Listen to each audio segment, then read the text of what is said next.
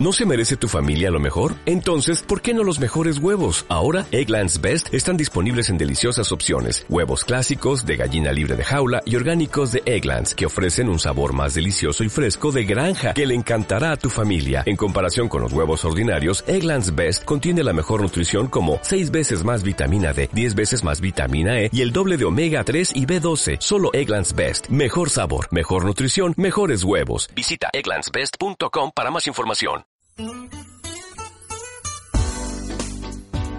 Desde la capital de la República de Guatemala, Iglesia de Cristo Elim Central presenta el mensaje de la palabra de Dios en la voz del pastor general Héctor Nufio. Qué bueno es ser casa del Señor, amén. Y de veras que qué precioso es estar trabajando con ustedes. Quiero que sepan que siempre estamos dispuestos a servirle al Señor juntamente con ustedes. Amén. Hoy eh, vamos a estar conversando un poquito y cuando digo conversar es porque no, no la forma en, solamente la forma en que yo voy a hablar, sino la forma en que usted va a escuchar. A veces venimos a escuchar a un ministro como ministro y no como alguien que viene a servirnos. Yo vengo a servirle a usted juntamente con mi hijo y con todos los que hemos estado aquí. Entonces quiero que usted escuche como que fuera una, no una conversación, sino que con una intencionalidad de transformación. Realmente mi, mi visión es decirles cuál es el camino que tenemos que seguir y cómo usted tiene que seguir, porque nos falta mucho que vivir por el Señor. Bastante. Nos falta bastante que vivir y en el camino uno comete errores o pecados de los cuales uno se pone inconsciente porque se sale de la misión de Dios. Entonces hoy vamos a hablar un poquito de, un hombre que se llama José. Y quiero contarles cómo fue que inicia. El primero, y ya comentamos de esto, el primero al cual se le llama hebreo es a Abraham. Y se le llamaba hebreo por dos razones. Una era porque él venía de otro lado, pero también porque él pensaba totalmente diferente. Y también porque a todos, por ejemplo, todos se ponían a adorar a otros dioses y Abraham no. Entonces todos los hacía preguntarse, ¿por qué este no adora a otros dioses? ¿A tú no adoras a otros dioses porque no son tu Dios? Entonces él les decía, no, yo adoro a otros dioses porque no hay otro Dios sino solamente Jehová. Y tal vez él, ellos no entendían y les comenzaba a decir, ¿se recuerdan ustedes lo que ocurrió con el diluvio? Porque todos estaban conscientes del diluvio. ¿Se recuerdan ustedes cómo fue que comenzó todo? Ellos estaban conscientes. Entonces quiero que entienda que su vida es una vida que va a manifestar el pacto de Dios, que va a manifestar lo que Dios hizo por la humanidad, no solamente por usted, por la humanidad. Porque el texto primordial para la redención que utilizamos es, porque de tal manera amó Dios al mundo que dio a su Hijo unigénito para que todo aquel que en Él crea no se pierda, mas tenga vida eterna. Entonces ahí viene la idea de que lo que yo voy a mostrar es el pacto. Diga conmigo, lo que yo voy a mostrar es el pacto. ¿Ok? Entonces, pero ¿cómo voy a mostrar yo ese pacto? Diga conmigo, de tal manera amó Dios al mundo que dio a su Hijo unigénito, para que todo aquel que en Él crea no se pierda, mas tenga vida eterna. La pregunta es, ¿cómo van a creer si no hay quien les predique?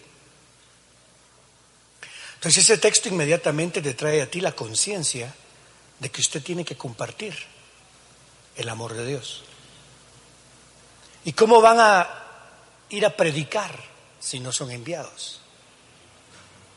Ahora, aquí lo que está implicando es, usted no espera que yo lo envíe, usted ya fue enviado. ¿Ya? Entonces quiero que entendamos que tenemos que manifestar el pacto, pero ahora la pregunta es, porque de tal manera amó Dios al mundo, ¿ok? ¿Cuántos aquí tienen gente dentro de este grupo a los cuales no, usted no ama? ¿Cuántos ustedes conocen dentro de su congregación a los cuales usted no ama? ¿Cuánta gente habrá en remar que tal vez ustedes no mucho aman? O hay gente en remar que ustedes no aman. Entonces me pongo a pensar, ¿cómo puedo yo mostrar el amor de Dios a todo el mundo si comenzando con mi casa, aquí hay gente que yo no amo? Es una confrontación. ¿Sabía usted que muchas veces, muchos de nosotros, en donde más hemos sido lastimados, es en nuestra propia casa? Ahora, quiero que entienda por qué le estoy hablando de que estamos conversando de esto. Porque cuando yo converso, no estoy predicando un mensaje, estoy exponiéndome a la verdad que estamos compartiendo. Me pongo a pensar, ¿en dónde fue donde más me lastimaron? En mi casa. Los que no saben mi historia, creo que ya se los he contado, mi madre adoptiva trató de asesinarme cuando yo tenía 11 años. Eso no me lastimó a mí en el sentido que yo no tengo rencor contra ella, sinceramente. Nunca en mi vida he tenido rencor contra ella, nunca en mi vida me he sentido mal o falta de amor. Yo amo a mi mamita.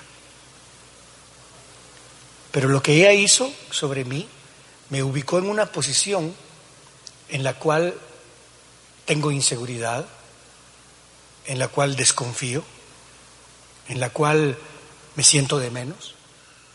Entonces no se trata nada más de perdonar el pecado, se trata de salir del pecado.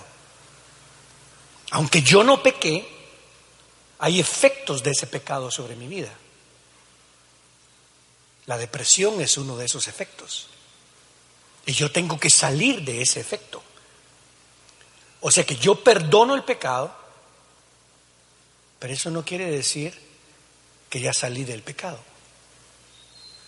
El pecado nunca va a desaparecer hasta que Cristo venga. Yo creo con todo mi corazón que Cristo no vino a justificar tus pecados. Cristo vino a justificarte a ti, no a tus pecados. ¿Estamos de acuerdo en eso? Por ejemplo, yo recuerdo a una mujer que que le pegaba a su marido y cuando ella corría al suegro, ah, perdón, a su suegra, le decía, su, su hijo me pegó. Y la mujer justificaba el golpe y le decía, a saber qué hiciste vos para enojarlo. A saber qué hiciste vos. Conozco de, de, una mujer que su esposo anda con diferentes mujeres y una de esas mujeres le vino a hablar, mire, su esposo anda en adulterio, tiene que detenerlo. ¿Sabe lo que contestó la esposa? Ah, es que ustedes son muy coquetas con él. ¿Qué es lo que está haciendo? Justificando el pecado. Cristo no vino a justificar el pecado. Las madres y los padres a veces tratamos de justificar el pecado. A veces tratamos de justificar nuestro propio pecado. No, Cristo vino no a justificar nuestro pecado, vino a justificar a todo aquel que él que cree en él y que se somete a él y que estamos dispuestos hoy a continuar creyendo única y exclusivamente en el Señor Jesucristo. ¿Estamos de acuerdo en eso? Den ese aplauso fuerte al Señor. Entonces, pensando en esto, mañana voy a estar compartiendo un poco, bueno, mucho más de lo que voy a compartir hoy en el sentido de, del capítulo 15 del libro de Génesis. Porque ahorita que están jóvenes, la mayoría de los que estamos aquí, y ahorita que nos falta tiempo a nosotros, yo tengo 58, no sé cuánto voy a vivir, pero el tiempo que vivo quiero tener esta actitud. La actitud de un hebreo, el primer hebreo. Abraham, no Abraham, Abraham. Después se convirtió en Abraham, pero oiga pues, verso 1.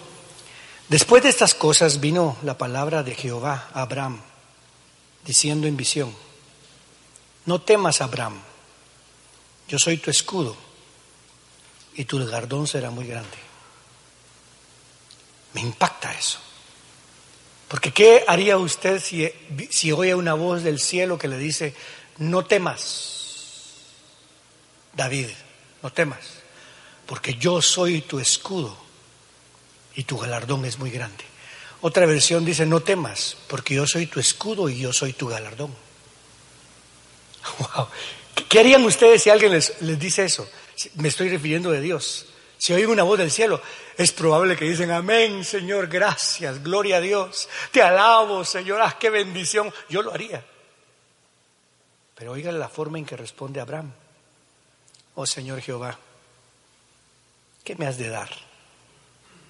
Pues continúo sin hijos y el heredero de mi casa será Eliezer de Damasco. Añadió Abraham, a mí no me, a mí no me has dado descendencia y he aquí que me heredará un criado nacido en mi casa. Miren, la respuesta de Abraham podría ser ofensiva. Porque no le está diciendo, en pocas palabras, ¿de qué me sirve que tú seas mi escudo y que seas mi galardón? Pero la, la razón por la cual Dios lo expone es porque quiere ver si ha cambiado su pensamiento. Porque viene y le dice, mira todas las riquezas que te he dado, Abraham. Mira cómo te he protegido. Mira todo lo que te he dado. Sí, Señor, pero la razón por la cual tú me amaste era para crearte descendencia a ti, no para que yo fuera rico. ¿Se recuerda lo que hablamos en los negocios de mi padre? Me conviene estar. ¿Cómo nos podemos nosotros desviar de lo que realmente Dios nos llamó? Nunca se olvide, porque en el camino uno se olvida del llamamiento. Señor, gracias, pero mira, hijo, ¿viste todo lo que te he dado? Sí, Señor, gracias, te alabo y te adoro. ¿Viste, mi hijo, cómo yo te he prosperado? Gracias, Señor. ¿Viste cómo te he mantenido? Sí, Señor, aleluya, por eso te alabo todos los días. Pero esa no era la razón por la cual te llamó. Yo me imagino al Señor nuestro Padre diciendo, hijo, no has cambiado tu manera de pensar. Estás fijando tu mirada en las cosas de la tierra, cuando tienes que mirar, buscar primeramente el reino de Dios y su justicia. ¿Cuál fue la palabra por la cual te saqué de Ur? ¿Para bendecirte económicamente? ¿Para darte riquezas? para protegerte de tus enemigos. Pero Abraham no se había olvidado. Señor, tú me prometiste un hijo. Tú me dijiste que ibas a levantar una descendencia que te iba a agradar a ti. Wow, eso me impresiona. Yo comencé en la iglesia con poca gente en Chicago, con cero en Chicago. Cuando comenzaba todo, mi, deseo era servir, mi deseo era darle a la gente. Imagínense, con siete, ocho miembros nos llegaba un borracho. ¿Qué cree que haríamos nosotros? ¡Aleluya! Llegaba un borracho. Una vez llegó uno de una, de una misa negra, de, hacer brujería. Y todos alrededor, ¡aleluya! Ahora entra un borracho a la iglesia, la gente y el pastor, saquen a ese borracho. ¿Cuántas veces hemos sacado de las iglesias incrédulos? Estoy hablando de los que causan división, yo entiendo. Pero ¿cuántas veces despreciamos a la gente porque en el proceso se nos olvidó para qué fuimos llamados? Cuando ustedes se casen, cuando se casen, no se olviden para qué fueron llamados. Cuando tengan hijos, no se olviden para qué fueron llamados y que no solamente fue llamado el esposo, sino también el esposo y la esposa, y también los hijos, y también los nietos, y también los bisnietos, hasta las mil generaciones. Ese propósito lo tienes que mantener. Bueno, pero no me voy a detener aquí, sino que los quiero llevar al verso verso 13. Aquí mañana voy a hablar del sacrificio que hicieron y todo, pero quiero que enfocarse en esto. Oiga, pues, verso 13. Entonces Dios dijo a Abraham, todavía era Abraham, Ten por cierto que tus descendientes serán forasteros en una tierra que no será suya, y los esclavizarán y los oprimirán por cuatrocientos años. Hermano, ¿qué, cuántos darían gloria a Dios cuando oyen eso? si tu mente está en tu propósito, cuando Dios te dijo, yo soy tu bendición y tu escudo, aleluya Señor, qué bueno, qué bueno. Y después te dicen eso, ah, entonces ¿para qué te estoy sirviendo? ¿De qué me sirve ser hijo de Dios si mire lo que le va a pasar a mis descendientes? O si no, como pasa, ah, ¿cuántos han visto los anuncios que dicen, ya, vieron lo, que, que, nos perdonen los hermanos de Honduras, pero ya vieron toda la basura que manda Guatemala a Roatán? salieron hoy en la prensa. Te da cólera, hermano. Que el río Motagua lleva un montón de basura y toda se va para allá. Me da una vergüenza. Y aquí dicen, por favor, sean ecológicos, dejen de estar tirando las cosas así. Pero uno piensa, bueno, yo voy a vivir aquí. De todos modos, dicen que hasta dentro de unos 50 años eso pasa. A unos 50 años yo ya me morí para la gloria y honra. No piensa uno en las generaciones. O sea que usted puede tomar, si usted nada más piensa, Dios me bendice, nada más piensa en eso y se le olvida para qué fue llamado. Y entonces cuando Dios viene y le dice, mira, de cierto tus descendientes serán esclavos, entonces usted no se, ya no se, pero ¿por qué Señor? ¿Y de qué sirve servirte? No, pero cuando usted se mete a pensar en el plan del Señor, se da cuenta que, pero todo va a estar en el plan de Dios. Diga conmigo, si vivimos, para Él vivimos. Y si morimos, para Él morimos. Y ahora, eso lo digo yo, pero lo dimos entre nosotros. Ahora diga conmigo, si vivo, para Él vivo. Y si muero, para Él muero. Ya es más personal. Pero ahorita me va a costar más. Si mi hijo vive, para Él vive. Y si mi hijo muere, para Él muere. pero ahora me va a costar más. Mis nietos para Él viven. Si mi nieto vive, para Él vive. Y si mi nieto muere, para Él muere. Duele. ¿Me escuchó? Y creo que sí me entendieron porque se quedaron súper callados. Es que esa es nuestra misión. Lo único que importa es servirle. Y cuando vienen y le dicen, ten por cierto que tus descendientes serán forasteros. Ah, pero ¿por qué? En una tierra que no será suya. Y los esclavizarán. Y los oprimirán por 400 años. Pero yo también juzgaré la nación a la cual servirán. Y después de esto saldrán con grandes riquezas.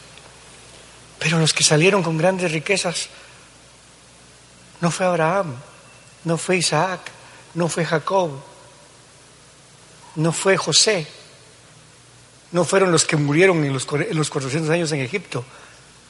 Pero es que no se trata de solamente tú, se trata de un linaje. La mentalidad de, Abraham era una mentalidad de linaje, era una mentalidad de mucho tiempo, era una mentalidad de que se cumpla la voluntad de Dios. Qué tremenda esa mentalidad, porque la mayoría de nosotros, le voy a ser sincero, ¿cuántas, hermanas, cuántas las hermanas que ya cumplieron más de 30 años saben que a los 30 años las mujeres se ponen, 30 años, mañana es mi cumpleaños. Cuando cumplen 40, happy birthday.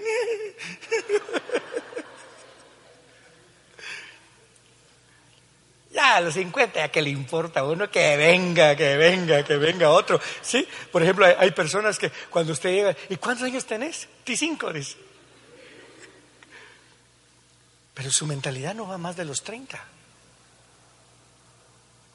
La mayoría de los jóvenes que están aquí no piensan más de los 30. Y no piensan más de los 40. Y no piensan más de los 50. Entonces quiero que piensen un momento, no es pensar en tiempo, es pensar en linaje. Yo no sé, Señor, si tengo hijos, para ti van a vivir. Si no tengo hijos, para ti vamos a vivir. Pero yo voy a seguir predicando tu evangelio, porque lo que importa no es lo que yo quiero, ni lo que a mí me conviene. Lo que importa es que voy a levantar linaje, oh Jehová, Dios de los ejércitos. Da un aplauso fuerte al Señor. Mire cómo afecta tus decisiones y te hacen hebreo. Ahora nos vamos a ir al que los llevó, al que Dios usó para abrir las puertas en Egipto capítulo 42 de Génesis. Y aquí es donde hoy nos vamos a ministrar. Y, voy, a, voy a ser rápido porque ya he enseñado esto varias veces. Pero capítulo 42 de Génesis. ¿Cómo fue que llegaron al, a la tierra de la, de la esclavitud? ¿Se recuerdan de los hermanos? De qué hermanitos, aleluya. ¿Cuántos les gustaría tener hermanitos como los que tenía José? A mí me salen hermanitos así, los mando a remar. Ahí hay una muchachita que les pega a todos. Pónganse a pensar, ¿qué hermanitos lo odiaban a José? Pero él era el linaje de Jehová, pero te odiamos. Pero a mí Dios me va a poner en autoridad para que yo le rescate a usted, pero te odiamos. ¿Cuántos se han convertido al Señor y los han odiado por eso? Una pregunta, ¿cuántos son hijos de Dios aquí? ¿A cuántos los miran de menos en su escuela por ser hijos de Dios? Hasta es evangélica, religiosa. Ahora, así me, así, así es. Mira, a mí me, cuando estaban los Marines, eh, no me, no me intimidaban ni tampoco hacían bullying conmigo, pero sabían que yo era, que era creyente ya, entonces se me alejaban se me alejaban. Entonces, después, cuando, cuando yo me convertí, un familiar mío me dijo, ya no sos familia nuestra, ya no sos familia. Y después varias cosas me ocurrieron. Es más, la primera vez que vine a Guatemala, después de, convertirme al Señor, pasé siete años sin venir a Guatemala. Y vine, y cuando, cuando vine, me vio un amigo y hola vos tal por cual. Sí, sí, sabe lo que significa eso, ¿verdad? Hola vos tal por cual. Ya sos coronel vos, hijo de tantas, me dijo. Y yo me le quedé viendo y le dije, Dios te bendiga, soy pastor. Ay, ay, perdóname, por, ay, perdóname, por favor, perdóname. Porque no sabía, pero no era la misma persona. Y ellos lo entienden. Por eso es que usted nunca debe de caer en el hablar igual a la gente que está alrededor de ustedes. Porque ellos saben que usted no es el mismo. Y por eso es que, vamos, bueno, ni modo, voy a ir a, bailar, voy a ir a tomar, voy a a hacer esto, porque, porque quiero quedar bien con ellos. Hermano, ellos saben que usted no es el mismo. Ojalá usted también lo sepa. Pero nos comienzan a despreciar porque el enemigo no quiere que sean rescatados. Entonces, estos lo hacen ver como que está muerto al Padre, lo venden de esclavo, imagínense, hijo de Dios, pero me vendieron como esclavo. Pero es el segundo hebreo. ¿Qué pasó cuando, cuando, lo, cuando lo vendieron como esclavo? Lo agarra una mujer que se llamaba, era la esposa de Potifar, su jefe, y le dice, acuéstate conmigo. Y el hebreo le contesta, no, yo no voy a pegar contra mi Dios, ni contra con tu marido. Entonces, ¿sabe lo que sale diciendo esta mujer? Nos vino un hebreo. Y ahí le llaman hebreo. Y me trató de violar por ser hebreo lo acusaron. Pero cuando lo metieron a la cárcel, ¿qué cree que pasaba? Todos sabían que era hebreo. y le pusieron a cargo del resto. Pero a cargo de quién es el resto. Yo no sé, ¿alguno de ustedes ha estado en la cárcel aquí? Estar en la cárcel, créame, hay una presión horrible. Tenés que caer bien. Si no podés intimidar, tenés que sujetarte. No sabe uno qué hacer, hay una, hay una inseguridad y buscas seguridad. Pero todos sabían que él era hebreo. Y lo comenzaron a, a cubrir. Y usted sabe la historia. Y de repente viene hambre sobre Canaán. Y surgió el sueño de las siete vacas flacas, las siete gordas y las siete flacas. Ponen a Josué, perdón, a José como principal y le cambian de nombre. Ya tiene un nombre egipcio. El hebreo ahora come como egipcio. Piensa como egipcio en muchas cosas. Habla como egipcio. Se casa con una egipcia. Tiene hijos egipcios. Se casó con la hija de un sacerdote. Pero seguía siendo el hebreo. Pero ya su forma de ser, ya nadie lo miraba diferente. No sé qué pensar de esa parte, pero Dios lo va a regresar y lo va a confrontar con la realidad de quién es. Y en el capítulo 42 lo que ocurre es que llegan los hijos. Mira el verso 8. Llegan a, a donde estaba José. José reconoció a sus hermanos, pero ellos no le reconocieron a él. Entonces José, oiga, entonces José se acordó de los sueños que había tenido acerca de ellos y les dijo, sois espías para ver los lugares protegidos del país, habéis venido. Ellos le dijeron, no, Señor nuestro. Al que despreciaban, dice, Señor nuestro. Qué chilero, ¿verdad? Tus siervos, amén, amén, amén. Repitan eso, por favor tus siervos, no ustedes, ustedes son mis siervos, tus siervos hemos venido para comprar alimentos. Todos nosotros somos hijos de un mismo hombre, somos hombres honestos. Si pues, tus siervos no somos espías. ¿Se imaginan a, José? Somos hombres, imagínense, somos cristianos y evangélicos, somos totalmente puros. ¿Alguna vez han tratado de matar a alguien? Nunca, nunca, nunca. Ah, se acordó de los sueños. ¿Sabe por qué dice que se acordó de los sueños y no se acordó de lo que le habían dicho? Primero no tenía lo, que le habían hecho, perdón, él nunca, eso nunca se olvida. Lo que te hicieron nunca se olvida. Y lo que nunca se olvida te hace olvidar la razón por la cual Dios te puso. Aló. Lo que te hicieron te hace olvidar el llamamiento que Dios te había dado. Yo conozco un montón de creyentes que le hicieron algo en la congregación y no estoy justificando el pecado. Que hicieron algo en la congregación, se fueron al mundo y por lo que le hicieron se olvidaron de quién los había llamado. Cuando yo vine a Guatemala, ¿sabe lo que yo dije una vez? ¿Para qué me metí en esto? ¿Sabe por qué dije, ¿para qué me metí en esto? Por lo que estaba viviendo, por lo que me estaban haciendo, por lo que estaba ocurriendo. Ya se me había olvidado quién me llamó.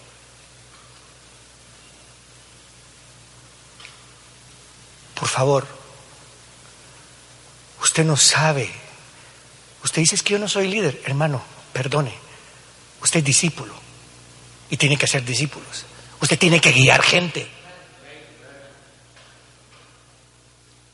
No importa cuántos, pero tiene que guiar gente. No importa quiénes son, pero tiene que guiar gente. ¿Me explico? Pero se le olvida lo que le hacen, lo que le hicieron. A una hermanita la violaron frustrante siendo cristiano y me violan. Pero eso no hizo que se olvidara de quién la había llamado. Y se convirtió en misionera. Y está en un país rescatando gente violada. ¡Wow! ¡Qué tremendo! El pecado que le hicieron no está, justificado. Hablando de José, eh, del, José, del, este es el José el hebreo, aquel es José el español. ¿Qué no habrá hecho ese hombre? No le vas a preguntar nunca qué hizo, pero ¿qué hiciste? No, a saber qué no habrá hecho. Su pecado no es justificado, pero él sí fue justificado. Y como fue justificado, su, lo que él hizo y lo que le hicieron no le hace olvidar quién lo llamó. Y estoy seguro, fíjate que una vez me estaba contando él que una mujer fue a acusarlo delante del MP de que su hijo, el hijo de José, la había abusado sexualmente. Y lo llevaron a la cárcel y todo, lo, iba, lo llevaron a, El hijo tenía cuántos años? El hijo tenía un año. El hijo tenía un año, pero la mujer por hacer daño, por, por hacerlo avergonzar, por traer abajo todo, fue al MP, el hijo de José Gómez me vino a, me vino a abusar.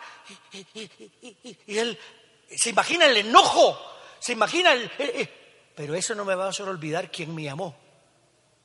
Fueron al juez y cuando miran entrar el acusado, yo sé, no sé si ya caminaba el acusado.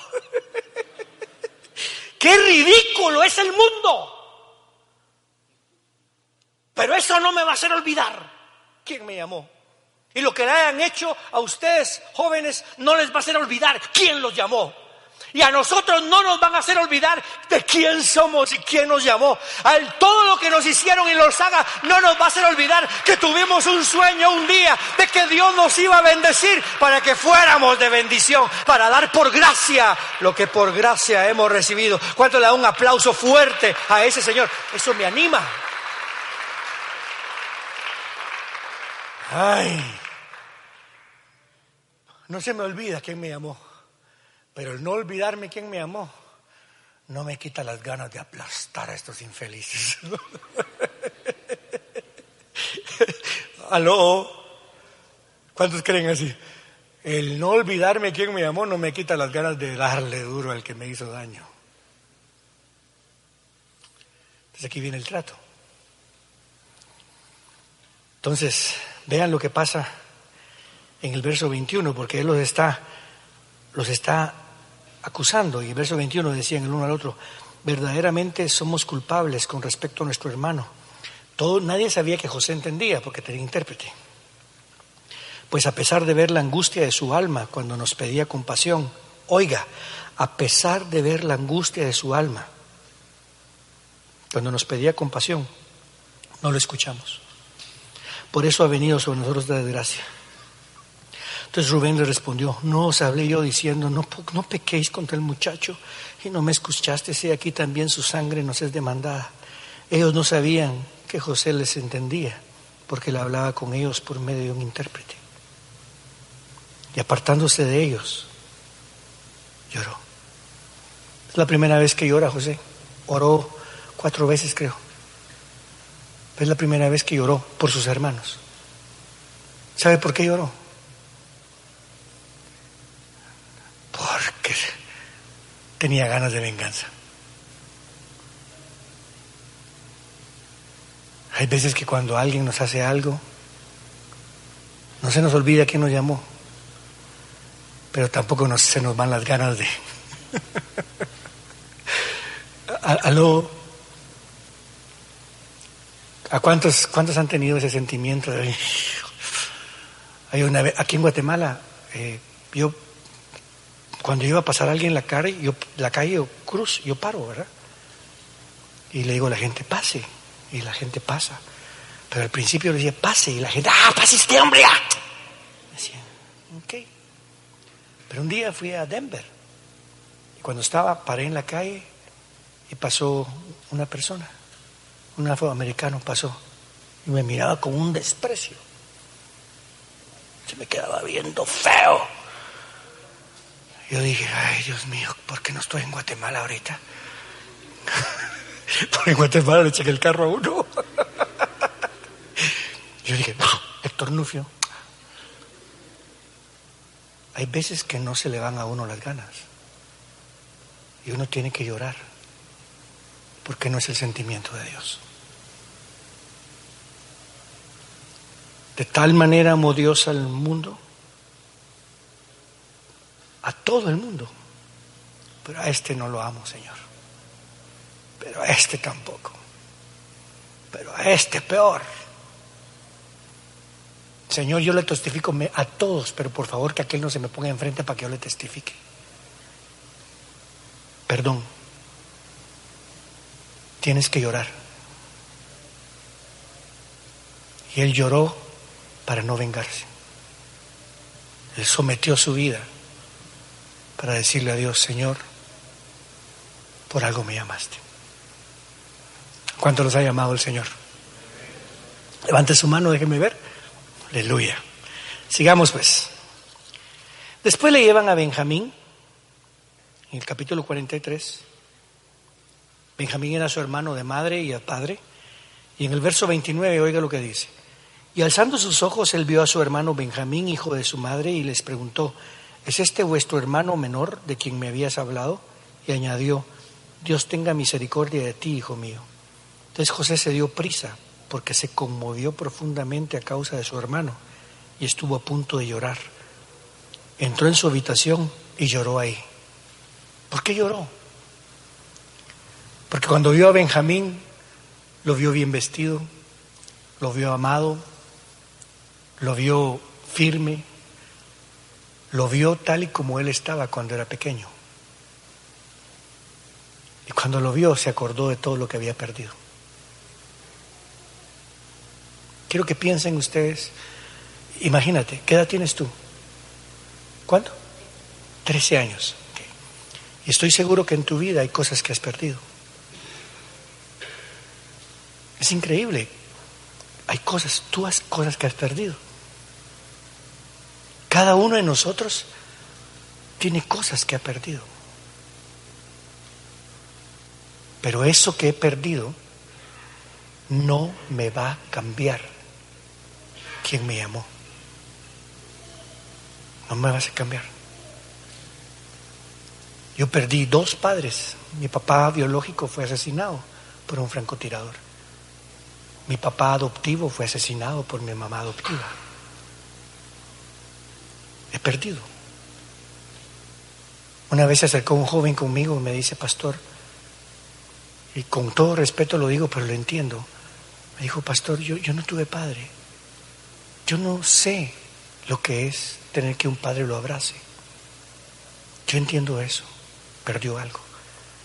Pero también quiero recordarle que hay muchos que no han perdido a su padre, que han tenido padre y no saben lo que es que un padre los abrace. Todos hemos perdido.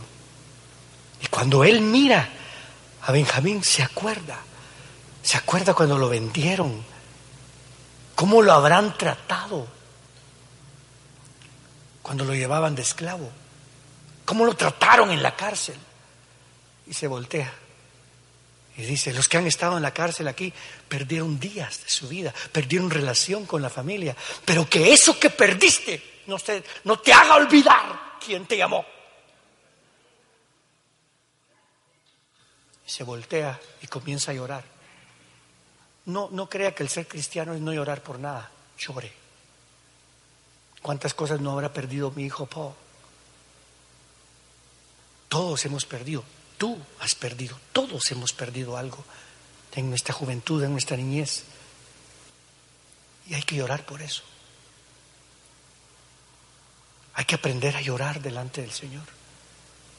Porque cuando lloramos le decimos, Señor, perdí esto y esto y esto y esto. Con mi esposa perdimos tres babies. Pero eso no nos quita el llamamiento. Quiero que repita conmigo esto.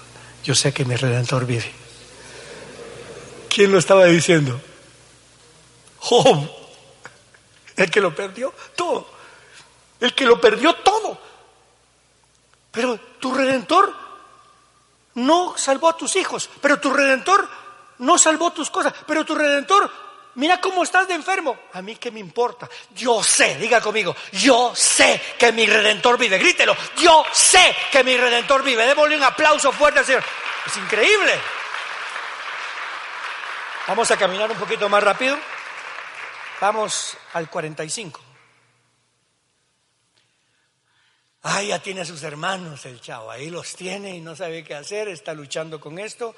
José ya no podía contenerse más delante de todos los que estaban en su presencia y gritó, que salgan todos los todos de mi presencia. Quiero que entienda que no lo dijo en hebreo, lo dijo en, en egipcio.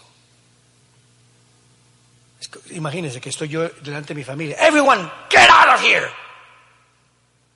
Y todos, los, los hebreos no entendían y se quedaron viendo que todos, sí, sí, sí, Señor, y todos comenzaron a salir corriendo.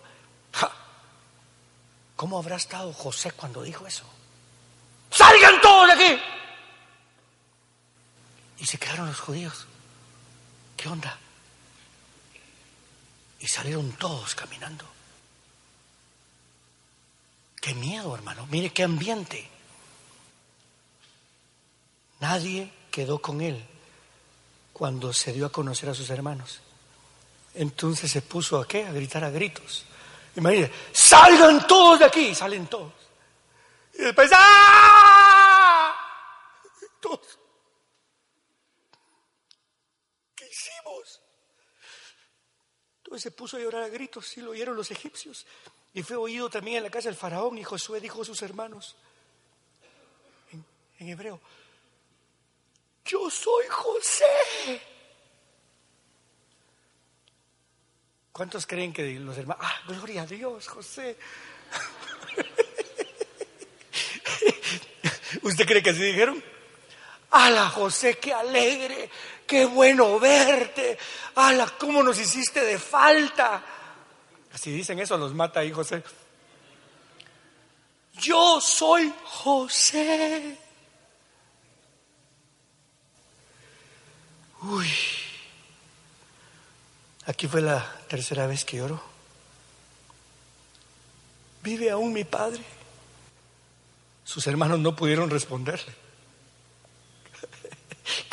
¿Cómo, se habrían quedado? Sus hermanos quedaron. Mm". ¿Vive aún mi padre? La razón por la cual él pregunta, van a ver después el pensamiento de ellos. El pensamiento de Dios es, si el papá ya murió, Él nos mata. ¿Vive aún mi padre? Creen que tienen esa intención. Sus hermanos no pudieron responderse porque estaban aterrados delante de Él. ¿Cuántos dicen gloria a Dios por eso? Entonces Josué, José dijo a sus hermanos, acercaos a mí, por favor. Ay, Dios mío acercaos a mí, por favor. Mm. Ellos se acercaron y les dijo, oigan, nunca se olvidó él por qué. Yo soy José, vuestro hermano, el que vendisteis a Egipto. ¿Cómo, ¿Cómo lo habrá dicho? ¿Lo habrá dicho como lo decimos nosotros? Yo soy el que ustedes vendieron, ¿se acuerdan? No. Lo dijo con una paz y un agradecimiento. Ahora pues, no se entristezcan, ni os pese el haberme vendido aquí. ¡Wow! Mire, hermano, a mí me falta mucho decir esto. Mamá, no tengas triste porque me trataste de matar. Papá, no te entristezcáis porque me violaste. Mano, no te pongas triste porque mataste a mi papá o mi hermana. ¡Wow! Que cuando uno entiende por qué existe, uno agarra la posición de Jesús. Padre, perdónalos, porque no saben lo que hacen. A mí me hace falta mucho. ¿A cuántos les hace falta mucho aquí también? Pero ahí vamos. Porque para preservación de vida, no de tu vida, sino de vida de la promesa, de la vida que a Dios le dio a Abraham y de la vida de lo que le dijo. Dios me ha enviado a Dios delante de vosotros. Vamos a la otra vez que lloró, cuarta vez. Y aquí vuestros ojos y los ojos de mi hermano Benjamín ven que es mi boca la que os habla. Informad a mi padre acerca de toda mi gloria en Egipto y de todo lo que habéis visto. Apresuraos y traer a, a mi padre acá. Entonces se echó sobre el cuello de Benjamín, su hermano, y lloró. La cuarta vez que lloraba. ¿Por qué lloró? Porque uno mira su restauración en otros. Escucha, ¿por qué cree que, que uno tiene que ayudar a otro? Primero porque es el llamamiento de Dios, pero segundo, porque yo espero, ¿sabe por qué yo espero que usted nunca caiga en pecado? Porque yo quiero ver mi restauración en usted.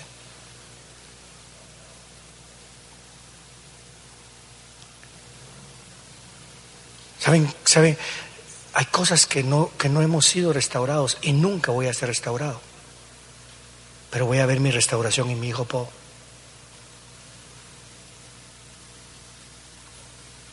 Yo no tuve padre, pero Paul tuvo padre.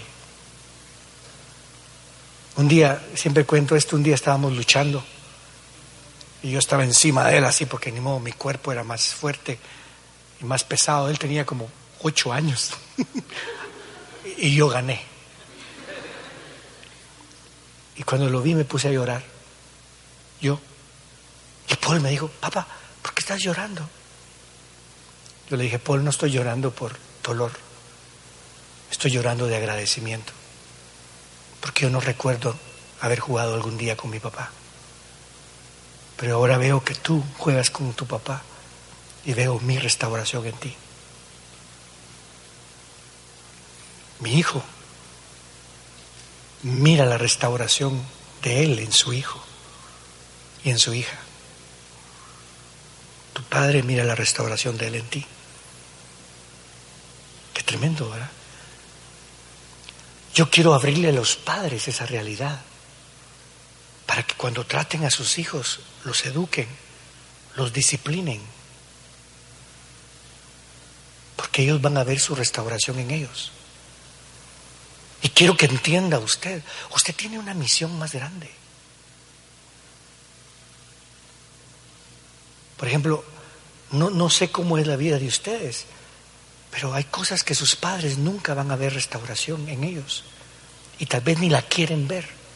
Pero ustedes van a honrar a Dios. Y algún día sus padres van a decir, mi hija, ¿cómo hubiera querido ser como tú? Increíble. Cuando aquel vio a Josué, a Benjamín se le volvió a tirar y lo abrazó. Esta es mi restauración.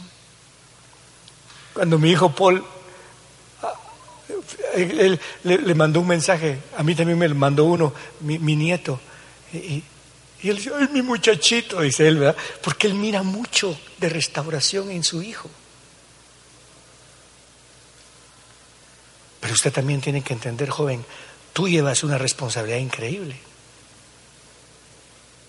Y no impuesta por mí, ni por el hombre, ni por tu madre, sino por Dios. Te tienes que dejar bendecir por Dios, porque después toda la familia se quedan viendo a ti. Tu mami me escribe y me dice, gracias porque, por amarme a mi, a mi nenita. Pero qué lindo. Tú, tu mamá, ¿qué vivió tu mamá? Tú sabes la historia de tu mami, ¿no? Mataron a sus padres, corrígeme si estoy erróneo, o se la llevaron a ella, ¿verdad? Sí, en la... Sí.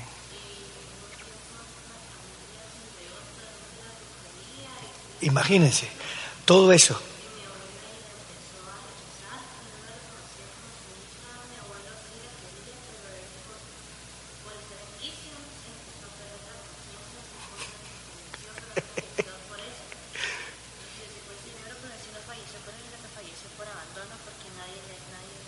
Vidita, ¿verdad tú? Y ahora su mamita se fue con el Señor. ¿Y sabe lo que hizo la mamita de antes de irse? llegó a hablarme y se pone a llorar. Pastor me dice, yo me voy a morir. Voy a pasar por quimioterapia. Me agarra y me dice, ay, le encargo a mi hija. mi hija, ahí estamos. Se fue con el Señor. Ahora ya tengo quien darle cincho yo, gracias a Dios, ¿verdad? Pero un día van a ver la restauración, la madre va a ver la restauración en ella. Qué curioso contigo, igual con cada uno de nosotros. ¿Qué tal si tomamos esa responsabilidad? Ya no se trata de mí, se trata de la promesa de Dios. Ahora quiero que nos vayamos al capítulo, al último capítulo de Génesis 50.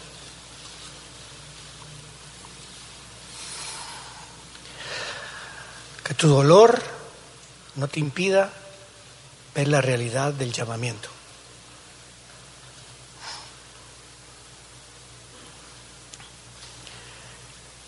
Bueno, vamos al verso.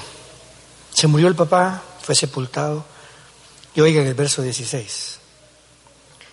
Entonces enviaron a decir a José, tu padre nos mandó antes de su muerte que te dijéramos, ay, es que son cuentera la gente. Así diréis a José, por favor, perdona la maldad de tus hermanos y su pecado, porque te trataron mal. Por eso te rogamos que perdone la maldad de los siervos del Dios de tu padre. José lloró mientras le hablaban. Entonces lloraron también sus hermanos.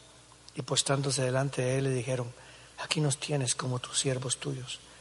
Pero José le dijo, no teman, ¿estoy yo acaso en lugar de Dios? Es el final.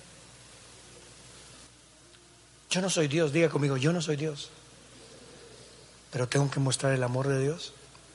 Dígalo, tengo que mostrar el amor de Dios, la misericordia de Dios y la justicia de Dios. Usted no es Dios, usted no va a cambiar nada. Usted no se va a hacer su vida usted va a obedecer. Yo no soy Dios, pero Dios me va a usar. Y va a usar lo malo que he vivido y lo malo que me sucede, lo va a usar Dios. ¿Cuántos saben que lo va a usar Dios? Cuando soy débil, cuando soy débil, cuando soy débil, Él nos fortalece. Entonces quiero que entienda eso. Hoy quiero que sane su alma. No quiero que salga con rencor. No va a salir con dolor de alma. Va a salir agradecido que con todo Dios te ha escogido. Amén. ¿Qué tanto sabes tú de los sufrimientos de los que están alrededor tuyo? ¿Los conoces? Has crecido con ellos, ¿verdad? ¿Qué tanto sabes tú? Quiero que todos los de remar vengan para acá, por favor. Varones y mujeres separados. Usted escuchó el mensaje de la palabra de Dios desde Iglesia de Cristo Elim Central en la capital de la República de Guatemala. Si desea comunicarse con nosotros, puede llamar al teléfono 2202 2202 o visitarnos en www.elimcentral.org. Muchas gracias por escucharnos. Que Dios le bendiga.